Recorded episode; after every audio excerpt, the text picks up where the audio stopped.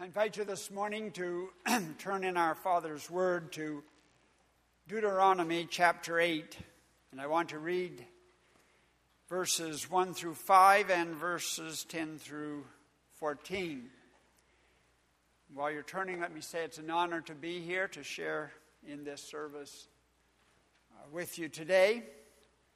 I also want to take the opportunity to thank you for your kindness to our son Jonathan and to his family. This morning I want to share some of the last words of Moses to the children of Israel before he would leave them and they would go on into the promised land.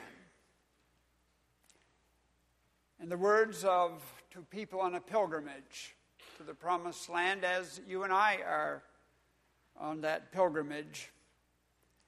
And there's instructions and lessons here for us today. Deuteronomy chapter 8, verse 1 Be careful to follow every command I am giving you today, so that you may live and increase and may enter and possess the land that the Lord promised on oath to your forefathers. Remember how the Lord your God led you all the way in the desert these 40 years to humble you and to test you in order to know what was in your heart, whether or not you would keep his commands. He humbled you, causing you to hunger, and then feeding you with manna, which neither you nor your fathers had known, to teach you that man does not live on bread alone, but on every word that comes from the mouth of the Lord. Your clothes did not wear out, and your shoes did not swell during these 40 years. Know then in your heart that as a man disciplines his son, so the Lord your God disciplines you. And then, verse 10, words of warning. When you have eaten and are satisfied, praise the Lord your God for the good land he has given you.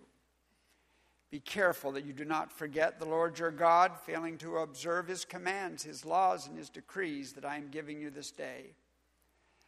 Otherwise, when you eat and are satisfied, when you build fine houses and settle down, and when your herds and flocks grow large, and your silver and gold increase, and all you have is multiplied, then your heart will become proud, and you will forget the Lord your God who brought you out of Egypt, out of the land of slavery.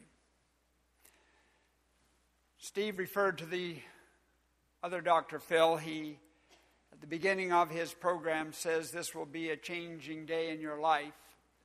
I want to assure you that just because I'm here, it will not be a changing day in your life.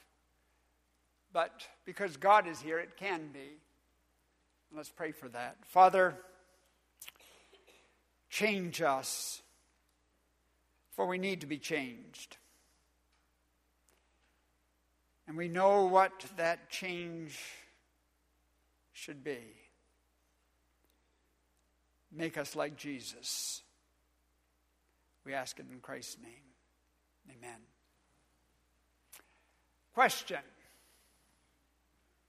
Who gives you the most problems. My son said that he was at a minister's meeting recently, and one guy said, Who's hurting you? Same idea. Who gives you the most hurt? Who gives you the most problems?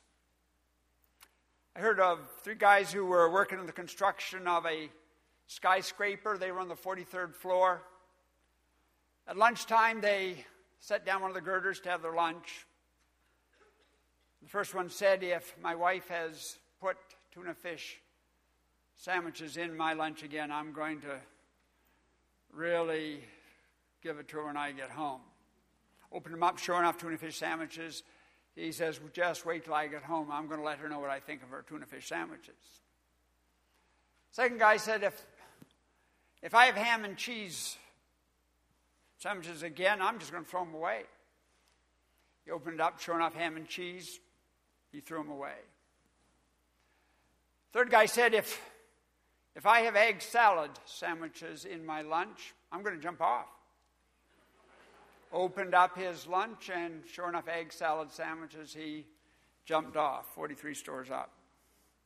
One guy said, I'm really surprised he did that. And the other guy says, Yeah, I am too, especially since he makes his own lunches.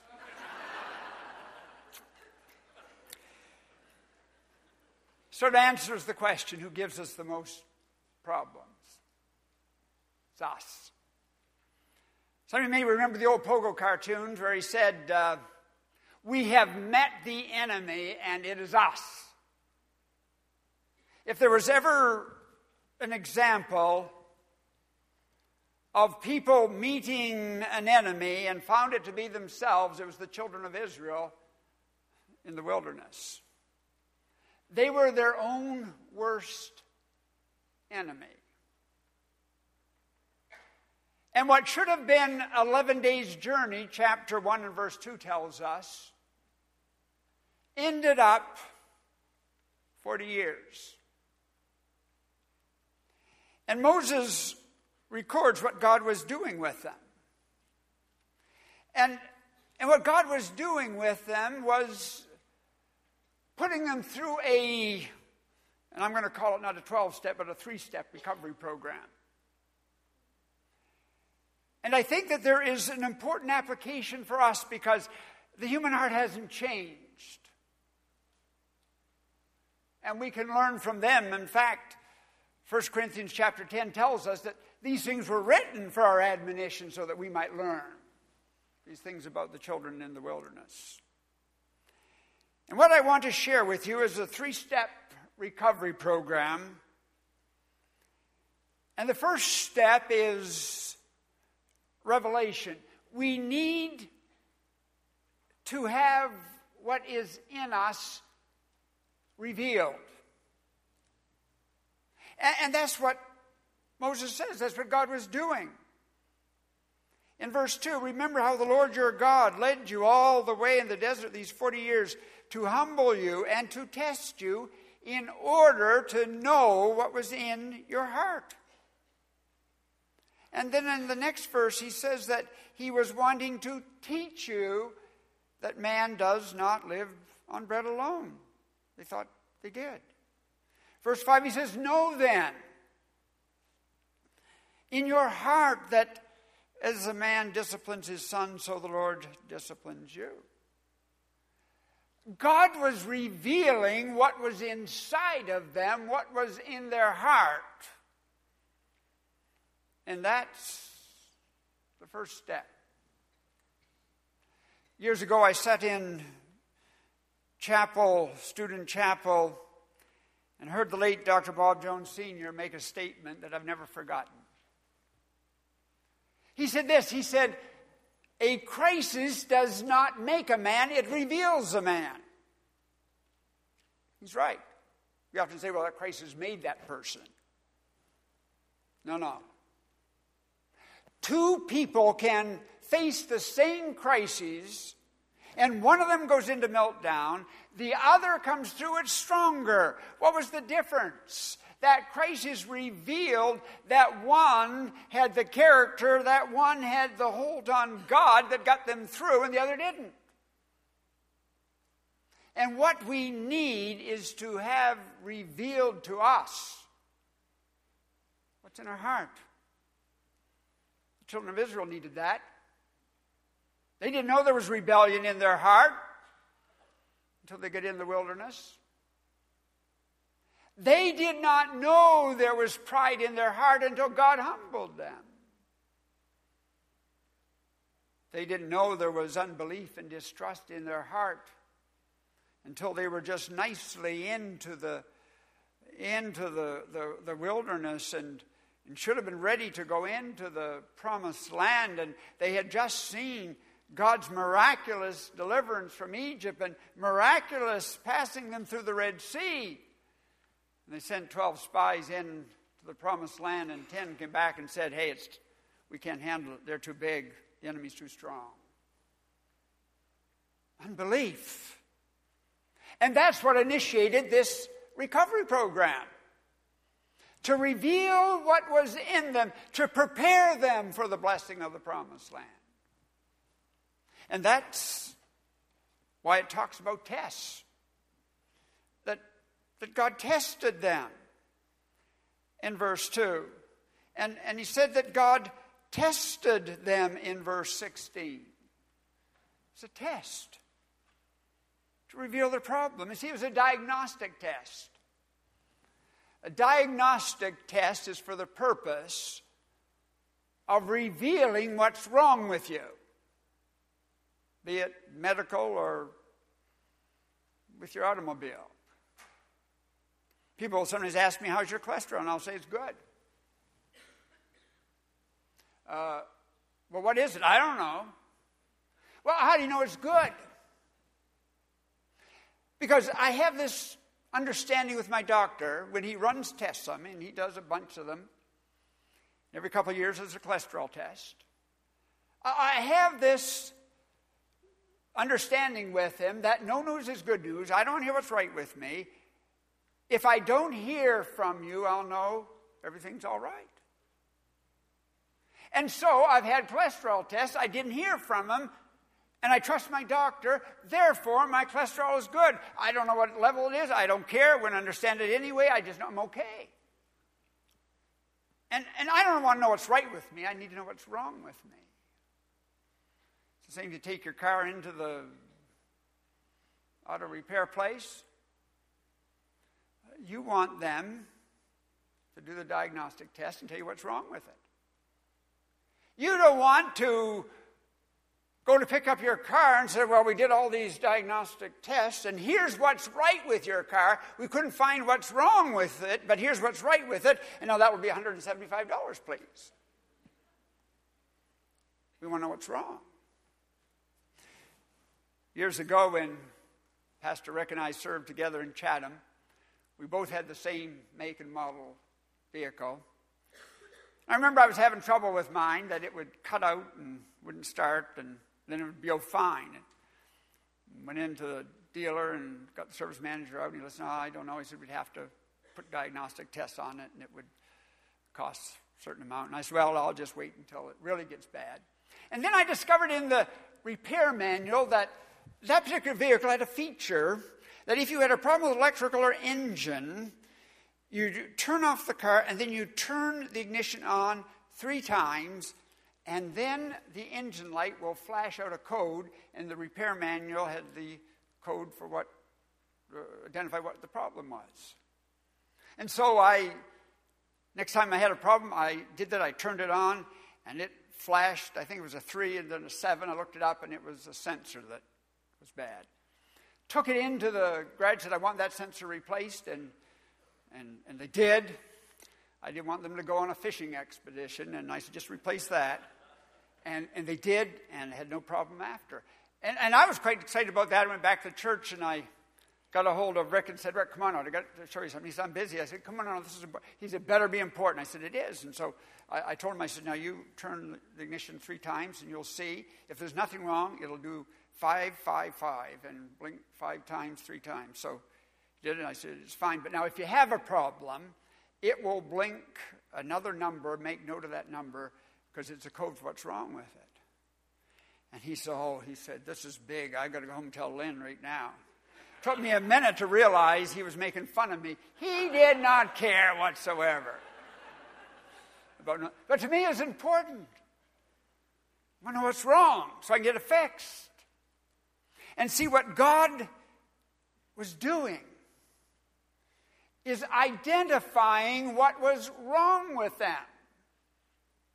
He was putting them through tests, and God puts us through tests to reveal what's wrong with us.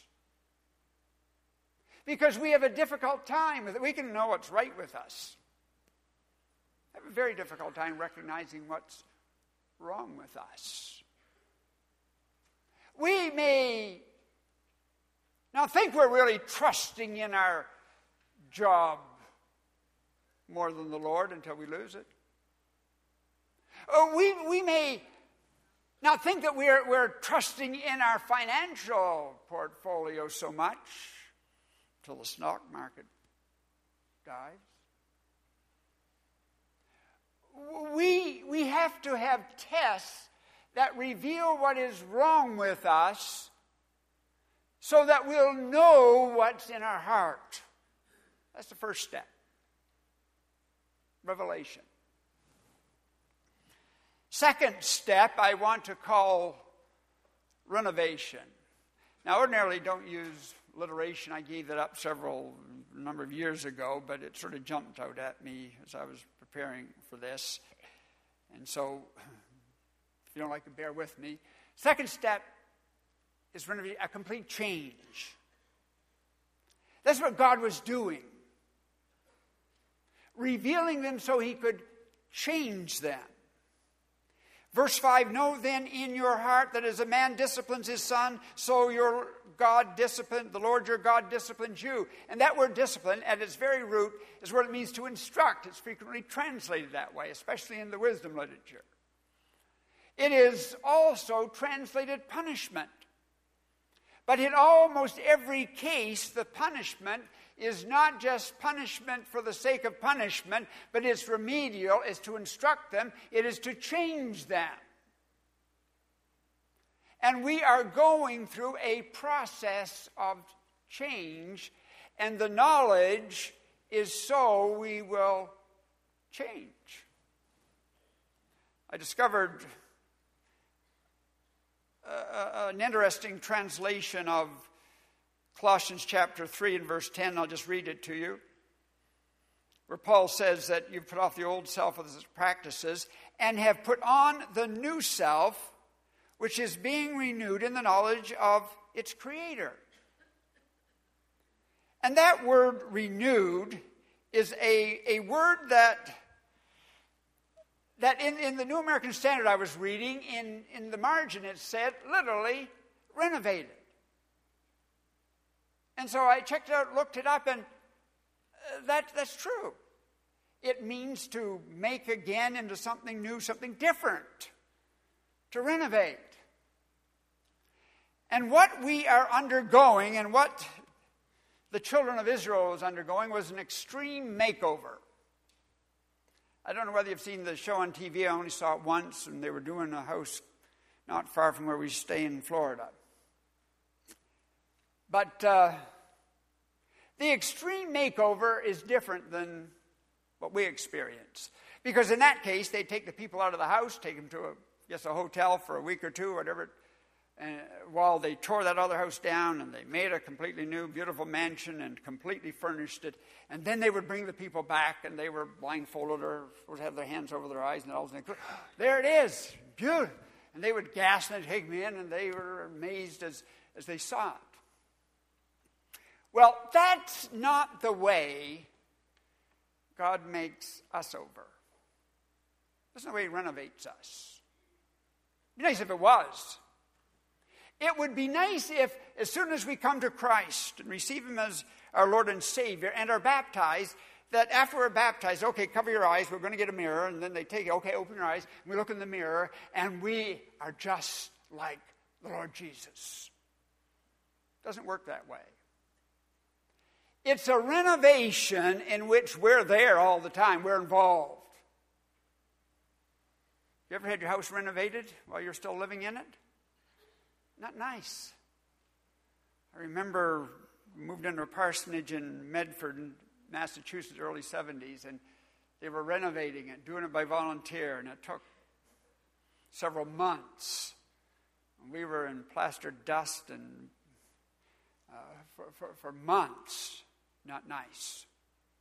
See, we're present during this renovation, and we have part in that renovation. Because God says, this is what you're to do. And sometimes we don't like it, and that is the conflict. Have you ever renovated a house yourself? Done some renovations? With someone? Particularly your spouse? You have some different ideas? How it should go? I am so glad that wallpaper is out of style we have wallpapered together. How many, is there anyone here you, you've wallpapered with your spouse? Are, you still with the same spouse? Test of a great marriage. I, I actually thought about this in doing premarital counseling when there was couples that I didn't think they were compatible. I never did this, but I felt like saying, listen, now here's what I want you to do. I want you two to go out and wallpaper room together, and then if you still want to be married to each other, come back and see me. So you see, this was what God was doing with them renovating them, changing them, humbling them yanking them around. It says that he led them in the desert. And verse 3 that he caused them to be hungry. Then he fed them with manna. They got tired of manna. To learn that there was more to life than physical food, they needed the Word of God. It says in verse 16 or 14 through 16 that they, he led them through where there were snakes and scorpions. He, he led them where there was no water and then gave them water out of the rock. He was doing all of this to change them, to renovate them, to take out of them that pride, that lack of confidence in God, that rebellion. You see, that's what God is doing with us. And lots of times we don't like it. He messes up our plans. He wants to replace our game plan with his game plan, and we think ours is best or better. And it takes us a while to discover that God always knows best. And so, what God is doing through revealing and, and renovating is, is chipping away at those things that make us our own enemy, that cause us to make our own lunch and then jump off because we don't like it. Well, there's a third and there's a final step, and I call that realization. Because all this revealing and all this renovating or disciplining, changing them,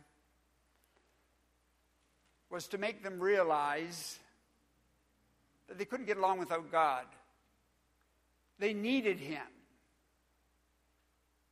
In fact, He wanted them to discover that He was all they needed. I think it was the late A.W. Tozer who said, We will never know that Jesus is all we need until Jesus is all we have. You see, what was God doing? He was taking them places where God was all they had. They started out in the wilderness and they got hungry. And they looked around. No McDonald's, no Burger King, no, not even Tim Hortons. Desperate. No food. All they had was God. But He gave them manna to know that God was all they needed. He, he took them where there were snakes and scorpions. And they were frightened and they didn't have or know the way through. They had no antidote for snake bites, and they were told to put a brazen serpent on a pole and look, and they would live. And they found themselves in that place with no medical facilities, no 911 to call. All they had was God. They discovered God was all they needed. And when they found themselves in a waterless desert, until it calls it. And there was no water, and they were dying of thirst. They would discover that God could give them water out of a rock. See, that's what God's doing with us. That's why God messes with us and our plans. Because you see, if every relationship we had was just fine, we'd forget about God. If all of our plans worked out good, we could get along without God. And that's why if someone said, someone said, if you want to make God laugh, just tell him your plans. How many plans you've had that God interfered with, you didn't like it? Why? Well, he, he tells us very clearly why. We, we read it. He says that when you're in the, the promised land, and, and now you're eating, you're satisfied, verse 12, and you've got your fine houses built, and you've got your herds and your flocks. You don't need manna anymore. He says in verse 14, then your heart will become proud, and you will forget the Lord your God who brought you out of the land of Egypt. And then he says that, verse 17, you're not only going to forget God, you're going to think that you did it. And you will say, My power and my strength and my hands have produced this wealth for me. And he says, What I am doing and yanking you around and, and messing with your plans and putting you through hunger and thirst and scorpions and snakes and wilderness.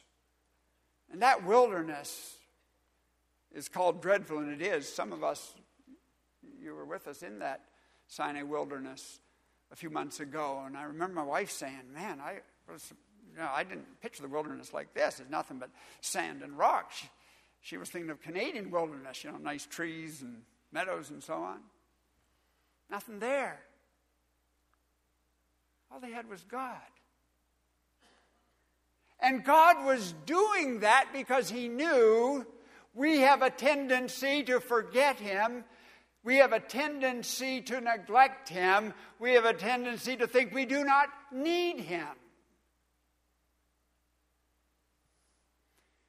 So God would bring them to a place where all they had was God, so they would discover that He was all they needed. You see, a lack of that's what got them in trouble the first place. In Numbers 13, we referred to where those 12 spies went into the promised land. Ten of them come back and said, No, we can't go. The enemies are like giants and we're like grasshoppers. We can't go we, have got to be stronger. We can't handle that. Only Joshua and Caleb, two of them, said, Hey, we can do it. Because we have God. And God's all we need. I mean, grasshoppers can take that land if God is with them. And as a result, only Joshua and Caleb ever saw that promised land. Because only Joshua and Caleb knew that God is all we need. You see, that's our problem.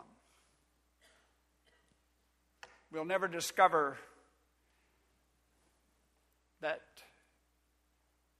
Jesus is all we need until Jesus is all we have. And that's why the process that you and I are going through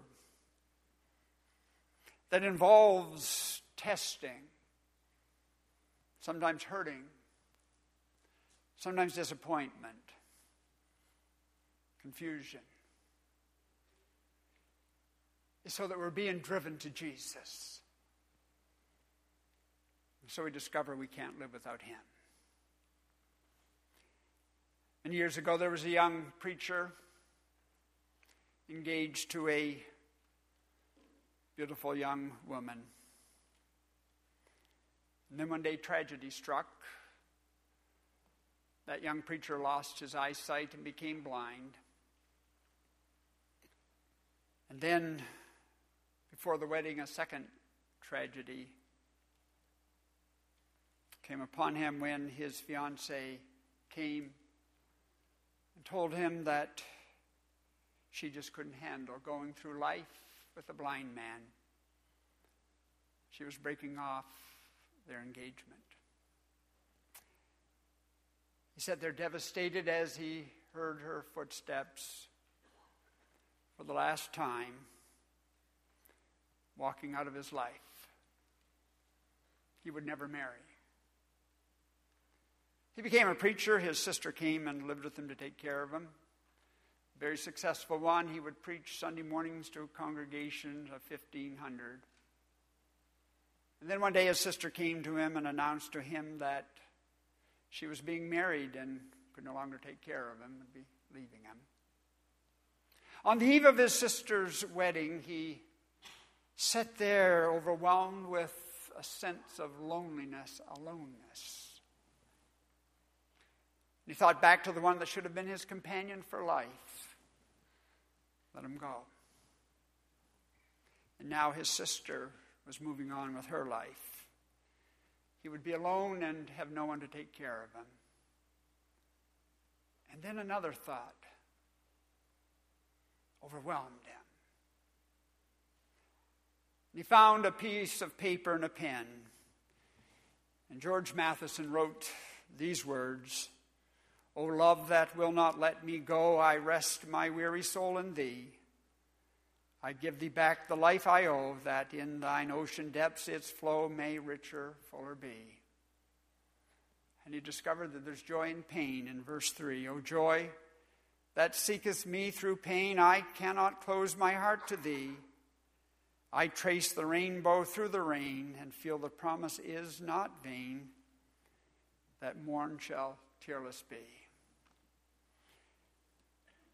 I wonder if there's anyone here who, who's been disappointed because someone whose love you thought would last forever let you go. Someone that you depended upon, that you thought you could depend upon for life, and they let you down. It was to drive you to the Lord Jesus, whose love will never let you go, who will never let you down. And I especially direct this if there's someone here who has never found this great lover of our soul, the Lord Jesus. That He's here. With His promise that He will never leave us or forsake us, that no matter who does leave us, He will not. And if we will find Him and follow Him,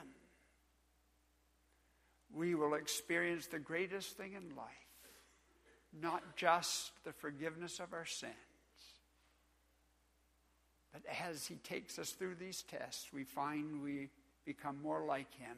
And someday, someday, as George Matheson wrote, when that morn will be, we'll be like him. Let's pray. Father, what we know not teach us, what we have not give us. What we are not, make us. We ask in Christ's name.